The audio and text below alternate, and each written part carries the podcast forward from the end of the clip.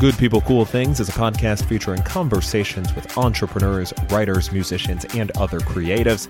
Get inspired by their stories to do your own cool thing. And here's your host, Joey Held. Welcome to Good People Cool Things. Today's guest is Mark Josephson, founder of Cast Iron, which allows culinary artisans to easily set up a storefront and sell their fantastic food. Mark has also led a lot of companies you've heard of over the past 25 years, including About.com and Bitly, which I used earlier today to shorten some links. Love it. Fantastic all around. You're going to learn quite a bit in this episode, including some of the tips for starting a business during the pandemic, what Mark has learned over a quarter century of living in the internet age. The internet certainly looked a lot different back in 1996 than it does today. We're also talking about some of the ways software and technology can make life easier, some of the trends to be on the lookout for moving forward, and wrapping it all up with Mark's favorite Bruce Springsteen songs Make Like a Boss. Give a little five star review to Good People Cool Things on Apple Podcasts or Podchaser, and then settle back. Maybe maybe grab some nice food too, and listen to this great conversation with Mark. For people who maybe aren't familiar with you, can you give us your name and your elevator pitch and then the type of elevator that we're riding on? Sure. I'm Mark Josephson. I'm the founder and CEO of a company called Cast Iron. You can find us at castiron.me. Cast Iron is a mission driven company. We're focused on helping underrepresented, under resourced, underappreciated, underfunded, uh, under celebrated entrepreneurs become successful small business owners. Our customers, and I can talk more about our business, um, are focused on food. They make uh, incredible um, food out of their licensed home kitchen or commercial kitchen, and we give them all the software, all the tools, all the content, all the resources, all the connections they need to actually start, run, and grow that business. Um, I've been doing technology startups, software companies, internet companies for a very long time, over 25 years, and been part of some fun teams. Um, we've done some cool things. Some of them worked, some of them didn't. And the elevator we are in is beautiful glass elevator. There are um, brass handles that are very well shined. You can smell that they were cleaned recently. And we're going up very quickly. It's an express elevator because we're going all the way to the top, of course. So we're skipping like the first 50 floors on this one to go up to like 50 to 100. Love it. Love a good express elevator. It's the best. Just, ah, oh, it's a great feeling. Ears popping. Oh, yeah. It's like the trains uh, over in Asia that are like, it's like that close to being like technically breaking the sound barrier or something like that. Where I'm just like, I'm glad this is on a track because otherwise it could it could go very poorly. no, you, I, I definitely want to talk about cast iron, but you've intrigued me. You said some of the uh, the previous endeavors that you have have not worked out so well. Uh, so I'm curious, what's kind of your your favorite? Uh, let's call it a spectacular failure that you've had. Oh God, I'll, I'll keep the personal ones out, and I don't know that they're spectacular failures, but um, you know, not every business. I'm proud of the businesses that I've been part of creating that still exist and that are built to last. So the first startup I worked on was a company called About.com, and this was in 1996 through 2003 and dot .com one. and that business exists today. We took it public, we sold it, it sold a couple more times, um, and it now lives at IAC called Dot Dash, and that survives. Um, you know, I ran a company, I ran link shortening company Bitly for six and a half years. Um, that business is even bigger today than it was when I was there, which is awesome, uh, and it survives. Um, I ran a business with with some colleagues uh, in advertising and an ad network that doesn't exist anymore today. Um, and I guess that's a failure. I mean, certainly a failure because it didn't not didn't survive. But boy, did I learn a ton from that experience. Yeah, and I think that's the the most important part of things is, you know, very few people have a hundred percent success rate with everything. But if you're taking stuff from it, which it seems like you are, and you've you've been able to apply it to a lot of the other things you're doing, I think that's kind of the most important thing. Well, certainly in the yeah. rearview mirror, and yeah. when you're going through it, it sucks. um, but uh, I think you know being honest about what you're good at, being honest at what's working, holding yourself and your team accountable to doing great things, um, and constantly asking your question yourself the question: What are we trying to do here? Like, what is the goal? and are we focused on accomplishing that and doing what we need to do, holding ourselves accountable. And for cast iron, the goal is to help culinary artisans, like you were saying, people that maybe don't have all of the resources, but they're making great food. They should be able to deliver it to people and, and let other people enjoy it too. Where did this idea come from? Yeah, it came out of partnership with my initial investors at High Alpha, which is a fund in Indianapolis. And, um, you know, we were really thinking, trying to look at markets um, that could benefit from software because I'm a software guy uh, and it's what we do.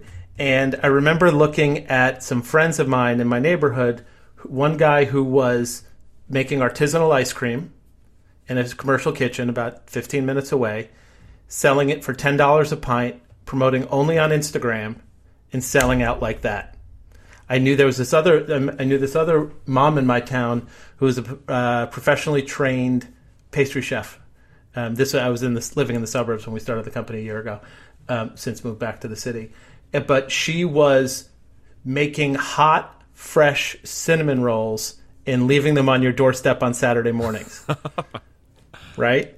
And I was like, okay, there's something really in- interesting here. And this was peak pandemic, so clearly there were some trends and some tailwinds. But in seeing, you know, restaurant folks lose their jobs and consumer behavior change, the great resignation, move towards independent entrepreneurship, and it just seemed like a no-brainer. Um, it's such a huge opportunity and one you can get really passionate about whether that's like you really care about these entrepreneurs who need help. Um, and I've put on 10 pounds since I started the company. No, no joke, because I'm ordering everything I see.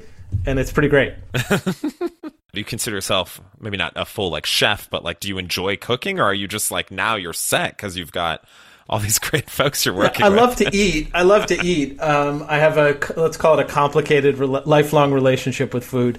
Um, and now at my age, I need to be a little bit smarter about what I'm eating. Um, you know, I I don't think anybody would think I'm a chef or a particularly talented food artisan, but I do really appreciate and celebrate the joy that can come with food mm-hmm. and the um, relationships and the traditions that are centered around food. So I have. Uh, we have um, three sons in my family, and our youngest son has a lot of food allergies. And it wasn't until he had those food allergies and we needed to and continue to learn about how to deal with them, you realize how many of our traditions in our cultures center around specific foods. Right? Like mashed potatoes at Thanksgiving with a all the butter and all the sour cream and all the cheese. He can't eat it, right? Um, you know, the chocolate chip cake that my mother made for my birthday for many years, um, he can't eat it right? Think about those things and and how central that joy and that feeling is. It's interesting, Joey, when I've talked to thousands of food artisans now, and when I ask them why they do it, it's not for the money. It's for the moment of joy they get when some when they hand the the cookies, whether they hand the pizza, the sourdough, and it's steaming hot and you you know you crack it open and the smell hits and that feeling goes through the your body and you smile like that's magic. I mean that's just it's magical and we all know it. It's universal. Absolutely. Yeah I, I'm, I'm thinking now of some of the the food related memories i have and this i don't even know if this is really associated with a holiday. I guess it was around Christmas, but I took a, a, friend to a place that I really liked, and she took a bite and like almost passed out like onto the table. Just she she was, it was like that good. Yeah, she was like, this "What is, was it?" It was uh, a restaurant that no longer exists. Uh, it's called the Funkadelic Funkadelic Brunch. Uh, it was out here in Austin. I believe that they're they're uh, relaunching as as something new. Um, but the uh, the thing in particular that she bought, they had these uh, churro waffles hmm. um, that are just fantastic. They have like a little you know honey butter. Uh, cinnamon icing kind of thing that you can dip yeah. them in, and it's just. I mean, I, I had a similar experience the first time I tried it, so I was like, I'm I'm happy to witness it from the other side. yeah, look, I built and sold marketing technology, ad technology, advertising, and it's awesome. Those are great businesses. But yeah, like I mean, I mean, I have I, I just had uh, today a, a bottle of cold press organic juice from one of our artisans who hand delivered it to my apartment. And I mean, it's like, uh, it's amazing. I mean, like, it's just like, I can't believe I get to work on this business with these customers who are creating these kinds of products. It's the dream come true. Yeah, that's super cool. And and one of the things I noticed like in looking at some of the other businesses that you've had like about.com, Bitly and it looks like cast iron as well are all kind of uh, maybe not based fully around but are strongly uh, focused on the concept of simplicity. Like you can get with cast iron you can get the storefront up in minutes. Bitly, I mean, I use that all the time. Like I'm, I can get a link that doesn't have six thousand characters in it, which is always always welcome. And so it seems like simplicity is, is kind of a focus of yours because you're not trying to you know overcomplicate things. But how do you ensure with like all this software, all this technology that can sometimes be super overwhelming for people? How do you keep it so simple? Yeah, we talk a lot about that at Cast Iron. It's one of our core values for our product. Um, is around simplicity, and it's one of the things that um, if we do it right, it's a superpower, and if you don't, it actually has the like exponentially inverse, uh, in, you know, um, impact and makes it incredibly harder. I think whenever possible, um, you need to understand your customers as best you can. So, you know, we know our customers, we know what they look like, we know what the kinds of computers they're working on, we know what kind of bandwidth we, they have, we know how they're spending the rest of their time. And then we know that they're food artisans. We know they're making desserts or we know they're doing meal prep. So there's certain assumptions we're allowed to make and then advance the product in that regard. So if you can take three clicks that something that takes three clicks, oh, I'm a baker doing cookies and their chocolate chip and saying, what kind of cookies do you make? Right? And you just jump them to a level and you advance that is one way to do it. And obviously, you know, when can you you know reducing sometimes simplicity is also about reducing the options that you have and constraining choice. Mm-hmm. sometimes too many things feels like a benefit to the customer but really giving them fewer choices actually helps you get a better result. Nice. Yeah i feel i, I was actually just thinking about this. It might have been earlier today. I saw a, an ad for like a video editing program and i was like "Let's! i'll check it out. I always enjoy that. And it was a pretty it was a simplistic uh, you know menu of choices to kind of like build your personality out but it went on for it felt like too long and then mm. at the end it was like all right now sign up before we even like tell you anything and i was just like mm, i don't know that was my favorite yeah. well the best the best products grow with you so as you start to understand them better and as your business starts to get bigger or better then the product opens up to you at the same time. You want to go do something and you're like, "Oh wait, I can't do that. Now I need to buy the next version," mm-hmm. which is the right way to do it because you can align your value with your customers' success. Um, you got to be aligned with them as they grow, and that means starting small sometimes, uh, and and being okay starting small. Absolutely, and obviously the past two years uh, look different. than than everything that came before it. Is there something that has surprised you, whether it's uh, through running a business or you know the marketing or even just like communicating with customers or anything that has surprised you about launching and then running a business in the pandemic? I mean, every day I'm surprised. I think broadly, uh, it's been really interesting to see how many people are driven to create their own business opportunities and to be self reliant. Um, I used to sell to companies and people inside of companies and build for um, for those kinds of folks. Now I'm building for independent one person shops, and the line between their home life and their business life is sometimes non-existent.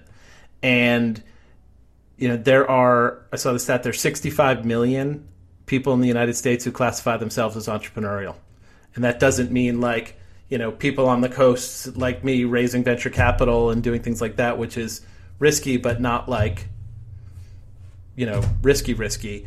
And and here are these people, our customers, who you know a lot of them don't have don't have other choices for careers, right? Like they might be in rural markets or um, you know maybe a plant closed and went overseas. Maybe jobs got you know the internet happened to their jobs or something and they need to put food on the table. And that's like unbelievably motivating when you hear the stories of how hard these people are working.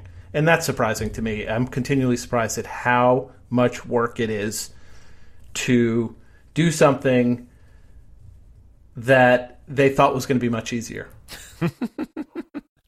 I find that's a, a, common refrain in life. Probably. Sometimes right? it's like, oh, this should yeah. be like five minutes. And then two hours later, I'm still struggling through it. exactly right. Or as perhaps you can hear in the background, I think, oh, surely my dogs can be quiet for 45 minutes. But no. alas, alas, they just alas. they miss their dad. It's fine. It's fine. Something else that I think is, is interesting is you obviously have a lot of experience just with the internet in general, and you've seen it kind of evolve. And back when, when About.com was starting, like, I mean, let's do the math. I was eight then. So, like, I didn't I, I, didn't know what the internet was. I think maybe I got AOL Instant Messenger within the next like five years, and that was kind of that and Slingo are like my earliest internet yeah. memories. So, how have you? I mean, this is probably a loaded question because it's like, how has the internet evolved over over your career? But how have you kind of like evolved your, I guess, your e-commerce um, and sort of like online strategies over that time? Yeah, I think broadly the internet it, it, obviously has been totally transformational to everything. And the things that it hasn't transformed yet, it will. That's why I'm not gonna. We're not gonna go off on a crypto, um, you know, NFT rant here because um, I'm not necessarily feeling that. But the push towards techno- technology-driven, um, decentralized applications is very real. It happened to bookstores, right? It happened to restaurants. It's happening to you know you name t- to TV, to radio. It's going to happen to money too. It's inevitable. I think it's going to happen to everything. It's inevitable, and I think the probably the the the biggest biggest factor in it that I see in it relevant to our business, but to all others, is how technology can level the playing field. And the it is not entirely level, of course, but anybody with an opinion can start a podcast today. Anybody with an opinion and uh, anybody anybody with a um, uh, you know you can you can create a course and sell courses. Anybody can create a TV show. Anybody can create anything they want and and do that online now with the technology that enables that. And so when it comes to e-commerce, why do you have to open up a restaurant to sell food? Why do you have to, you know, take on the rent and the overhead and the 50 employees and the liquor license and the res- and the the all the craziness that goes with all that? Why if you what your goal is is to deliver amazing food to somebody that makes them happy and healthy, like it's inevitable. In the folks that you've been working with, like these entrepreneurs that you've seen, is there kind of a consistent either consistent challenge or a consistent uh, thing that they're overlooking that you think they should be doing more of? Yeah, well, pretty consistently, folks get into it because they're really great at making something and they they have a passion for it, and then find out that they're spending seventy five percent of their time on marketing or back office or financing, chasing down orders, chasing down payment, going back and forth with customers, all the things that software and technology can really solve for them. So that's like our business opportunity. The other thing that we also see a lot of is people not pricing their products the right way. Um, it's almost apologetically like, well, you know, should I be charging fifty dollars for a dozen cookies? And yeah, you should because you spent first of all your cost plus your time plus the artisanal value of that, and and encourage using. We, we look to use data and community and other data points to help reinforce the opportunity to increase pricing and things like that. But when you're a solopreneur, it's nerve wracking to raise prices. It can be anyway. Oh, absolutely. I've, as a writer, I feel that anytime I'm raising rates, I'm just like, hey, here well, they are. if you're not getting if you're not getting told no, a good general good piece of advice that we use is if no if nobody's telling you you're too expensive, you're not. So you can raise your prices and get more no's as long as you raise your prices enough, you still come out ahead. I like that. It's gonna be that's gonna be one of the quote graphics that comes out of that. There you go. I like it. We'll make the mental note of where it is in the episode. a question that I always like to ask uh, is a question you wish you were asked more frequently. And for you, it's what are you most proud of? I've been married for 20 married in 1999. It's 20 it's 2022. Yeah. So that's 23 years married. Nice. Congrats. Um, with my wife for ma- many years before that. We have got three boys, 19, 17, and 14. They all still like me. They're all good people, uh, exceptional people. And, um, you know, I just celebrated my 50th birthday surrounded by people I love who love me back. Like, that's pretty pretty cool. That's pretty cool. so great. I'm I'm proud of that. What was the what was the meal for the 50th birthday? Uh, steakhouse, Nice. really good steak. really good steak. You know, when you get turn 50, you can't really like have steak every day. You gotta space it out. Yeah, it's not like a just a random Tuesday. It's like let me. let No, me you got to win an award or something, right? Employee of the day, I'd like to say. So if we can do it every day. I remember I had a, a during right before the pandemic started. I had signed up for a gym, so that lasted about I don't know two and a half months, and then I was just like, I Right. can do this at home, and I probably not as well as with a trainer, but uh, I remember my trainer was asking me about what I was eating because he's like, I don't know if you're getting enough protein, et cetera, et cetera, and he said that every day he had a steak and brown rice for dinner, Hmm. and I said. And I was looking at him and I was like, You don't look like you're 21. Like, that seems like this is probably not uh, tenable over the long run. But I don't know. I kind of want to check in with him now. It's been two years and be like, Hey, do you have to change that diet or what? We'll see. Well, certainly when he hits, I don't know how old he is, but when you or how old you are, but when you hit 35, everything changes, and then when you turn 50, uh, the world tells you you got to change it up. So, Can't wait. I remember from my experience, I remember actively between 19 and 20 feeling worse, like physically. Like I'd go out to play basketball and I was like, oh, I'm getting tired a lot easier. And I look back on that now and I was like, you had no idea. There's well, I like so much talk, more I like come. I like having my my three boys are pretty health conscious or certainly aware. Kids these days are just so much more aware of what to eat and what not to eat, and I'm just like, dude, eat whatever you want because you're a teenage boy. Like it's all okay. It's going to change. There's going to come a day when you can't, but Yeah. right now is the time to, to do it. Have another cookie. Yes, I would have a bagel and cream cheese every day after school when I was growing up, and it was fine. Is that is that bad? Because I'm still doing that. oh, I mean, I I would still do it if I lived near a bagel shop. Yeah, You're in New York. You've got, I'm sure, within like Mm-hmm. Plenty. yeah, spitting distance. You've got eight eight different We do. places. We do. We've tried them all. yeah. Since you've you've got such a, a strong grasp of software and you've got a lot of experience with it, is there something not a lot of people know about in software that you're super excited about? I, well, I don't know if people what people know and what they don't know. I hope maybe let's just say cast iron because I want more people to to know about our business. Love but it. no, I think ab- I well I could tell you that I think that um, I do think that decentralization. I do think things like decentralized. Um, autonomous organizations which are starting to figure things out. I do think there's something about NFTs, but not what we're seeing today because today it's silly in my opinion. But what's underlying that is like how to define and know what's real and what's authentic, and that's universal. And like I said before, the internet and technology is happening to everything. And so to say, well, why should it be just what I can hold in my hand is what has value, um, and that I know that it's real. And so I think that that that is, there's something underlying there that's going to be really interesting to watch.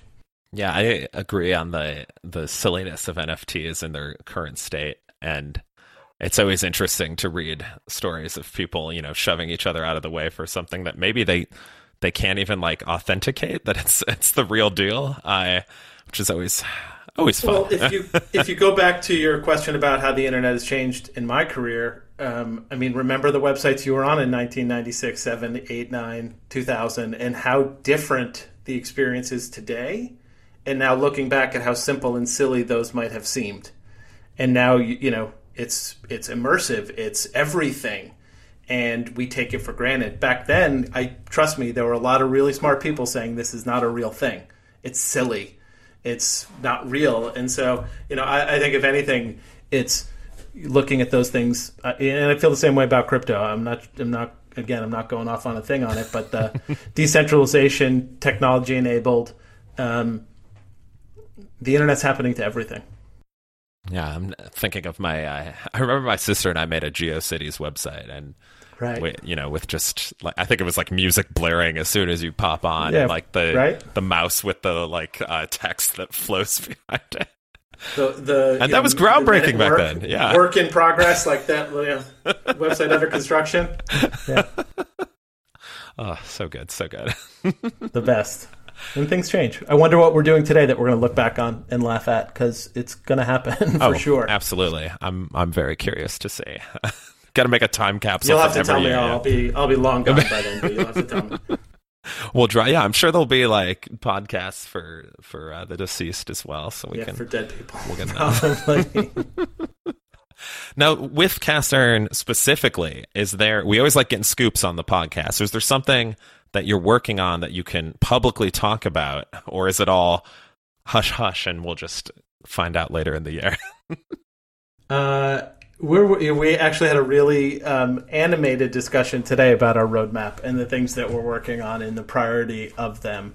Um, we are getting ready to, and probably we'll see soon, a new. This is so boring to anybody other than people who build stuff, but like, you know, a better and more customized uh, sign up and onboarding process. I know that's like yawn uh, for anybody who's not doing it, but like for me, it's like it's your first chance to it's like when someone opens a door in a store and walks in like you you or walks by it's your one chance to start that relationship and we obsess over that so that's inside baseball and probably not at all interesting but you know no, I love I love Impo- seeing how the important. sausage is made. So yeah that's always good. All right, Mark, you're almost off the hook here, but we always Okay. like to wrap up with a top three, and typically I let the guests choose this, and you did your top three Bruce Springsteen songs. So what you got? Yes, I came prepared. Okay, so uh, top three um, in this order. The first one is "Blinded by the Light," the first song on "Greetings from Asbury Park." It is the first,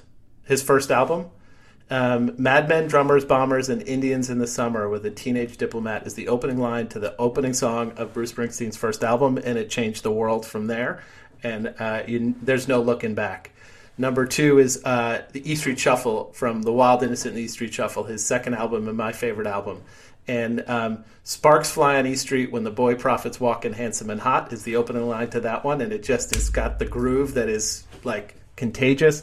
And the third is um, is No Surrender um, off of Born in the USA because it's about I I've just it you know I have a brother that I'm you know is my best friend and um, you know my friendships and those relationships and you swear blood brothers against the wind and you know you just you, loyalty is everything to me and so that really resonates with me those three songs Fantastic. My mom is also a very big Bruce Springsteen fan, so I will uh, stack up her answers. We'll see. Yes, see if there's know. overlap. Did you see uh, Blinded by the Light, the movie that came out I a did. couple years ago? Was that were you like you could insert yourself in that and it would be almost the same? Uh, Obviously, uh, not like the overseas element, but like no but I think that you know we could do an hour on the universal messages and poetry of Bruce Springsteen and how um, he speaks to me and my soul uh, so I do I did, it did there's parts of that that definitely resonated with me and still do fantastic. Yeah, I think just when when a musician hits you like that, it's just like uh, it's un, unlike. I mean, it's it's a kind of comparable to the the food thing that we were talking about of just like that. It it just hits you in such a way that you can't you can't replicate it. yeah you can't it's everything he's everything So if people want to learn more about you, learn more about Cast Iron, maybe debate you on your Springsteen choices, where can they find you? Uh, they can come to castiron.me or hit me up on Twitter at, at Mark Josephson. Love it. Well, Mark, thank you so much for coming on. This was great. I I'm glad we're doing this right before dinner because I'm gonna enjoy a great meal now, and it's gonna be magical. Enjoy every minute, and thank thank the person who made it for you. yes, absolutely. It might be me tonight, but yes, I will. I will give myself a pat on the back for hopefully a job well done. We'll see. It could. Uh, I'm sure. could end up poorly, and of course, we've got to end with a corny joke, as we always do. Tried to keep it a little rock and uh, cooking themed here.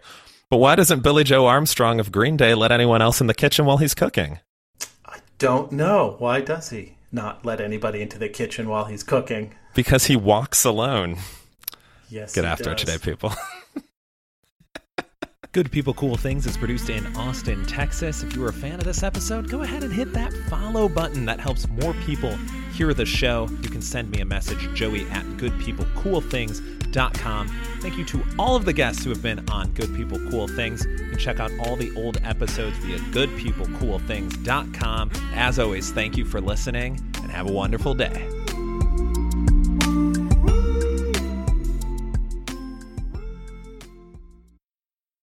Lucky Land Casino asking people what's the weirdest place you've gotten lucky? Lucky? In line at the deli, I guess? Aha, in my dentist's office.